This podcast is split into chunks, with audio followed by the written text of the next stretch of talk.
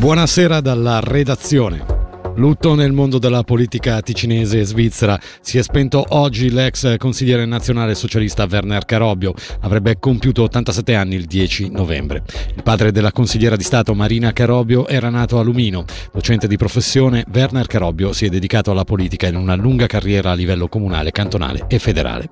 Abbiamo chiesto all'ex compagno di partito Franco Cavalli quale sia l'eredità di Werner Carobbio. Ma, diciamo che ehm, l'eredità teorica forse eh, così dimostrata al meglio dal fatto che il Partito Socialista Svizzero con i suoi giovani copresidenti sta ora assumendo tutta una serie di posizioni più radicali che erano quelle che piacevano a, a Werner.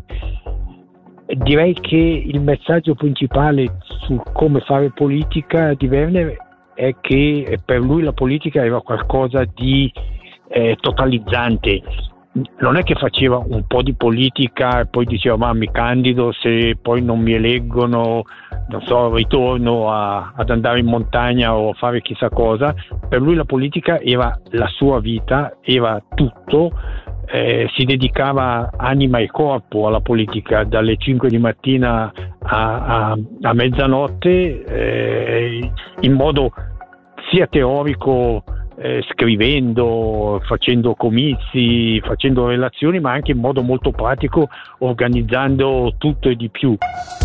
Una nuova società che porterà avanti la fase esecutiva e le opposizioni che passano da 115 a 5. Sono i principali aggiornamenti comunicati oggi a Bellinzona per quanto riguarda il progetto della rete tram treno del Luganese.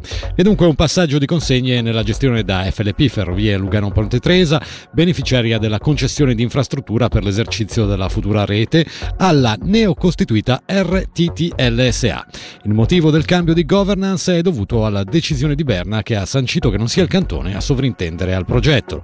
Su questo punto sentiamo il direttore del Dipartimento del Territorio, Claudio Zali. Non è una situazione nuova per cui sorprende eh, la, la, la decisione. Sarebbe la legge in materia di ferrovie che prevede che un'opera debba essere realizzata dalla società concessionaria, quindi FLP in prima linea, e quindi prendendo alla lettera questa norma o è FLP o chi designato da FLP medesimo. Questo prevede la legge. Diciamo che prima che accettavano una situazione differente hanno deciso di non, di non accettarla più.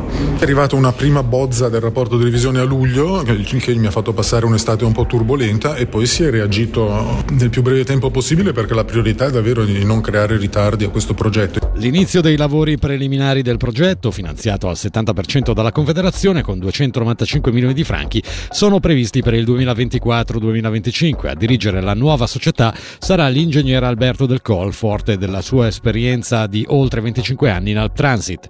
Sugli immediati impegni che aspettano la neocostituita società, sentiamo Sabrina Aldi, presidente del CDA della rete tram treno del Luganese SA. La parte più importante in questo momento è quella del passaggio delle consegne che verrà fatto in questi giorni, come ha detto il direttore, lui sarà immediatamente operativo, quindi si occuperà subito di questo. Il prossimo passo che sarà fondamentale sarà quello di concludere la convenzione d'attuazione con l'Ufficio federale dei trasporti, convenzione d'attuazione nella quale si definiranno i dettagli per poter accedere al finanziamento previsto dalla Confederazione, ovvero quel famoso fondo ProSIF che finanzierà per il 70% l'opera. Dopodiché si comincerà, si spera, con tutta la fase di progettazione, con eh, la ripresa di quello che appunto sono i compiti fino a qui portati avanti dal cantone, questo perché il cantone lavora da tantissimi anni a questo progetto, quindi anche il passaggio di consegne sarà importante.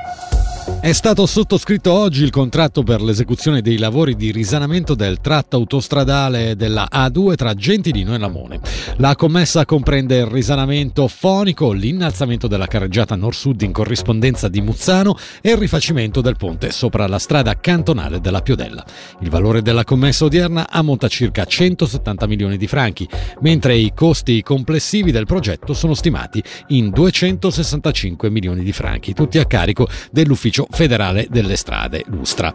I lavori inizieranno il prossimo mese di febbraio e dovrebbero concludersi nell'autunno 2028.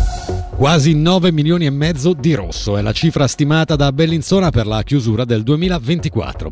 Il bilancio delle casse cittadine del 2023 invece presenta conti in pareggio.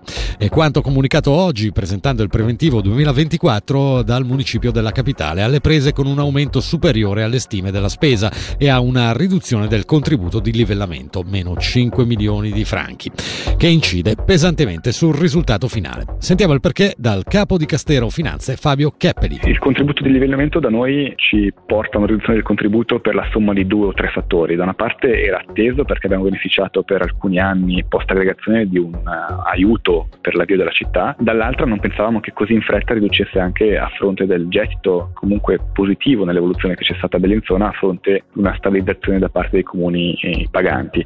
E questo era anche lo scopo dell'aggregazione, quindi ridurre la differenza fra Bellinzona e le città eh, forti, traino, che, che pagano appunto questi controlli di livellamento. Era un obiettivo, lo stiamo raggiungendo, ma eh, avremo ancora bisogno anche di queste risorse. Per il resto i conti effettivamente evolvono eh, anche rapidamente, eh, le cifre, perché evolve la situazione all'esterno, quindi se aumenta la popolazione, aumentano quindi anche le richieste di ad esempio docenti nelle scuole, aumentano le richieste di eh, trasporto pubblico e dall'altra parte ci portano dover rispondere a queste esigenze che in parte comunque cerchiamo di evadere in modo eh, affinché la gestione della spesa sia sempre più attenta possibile.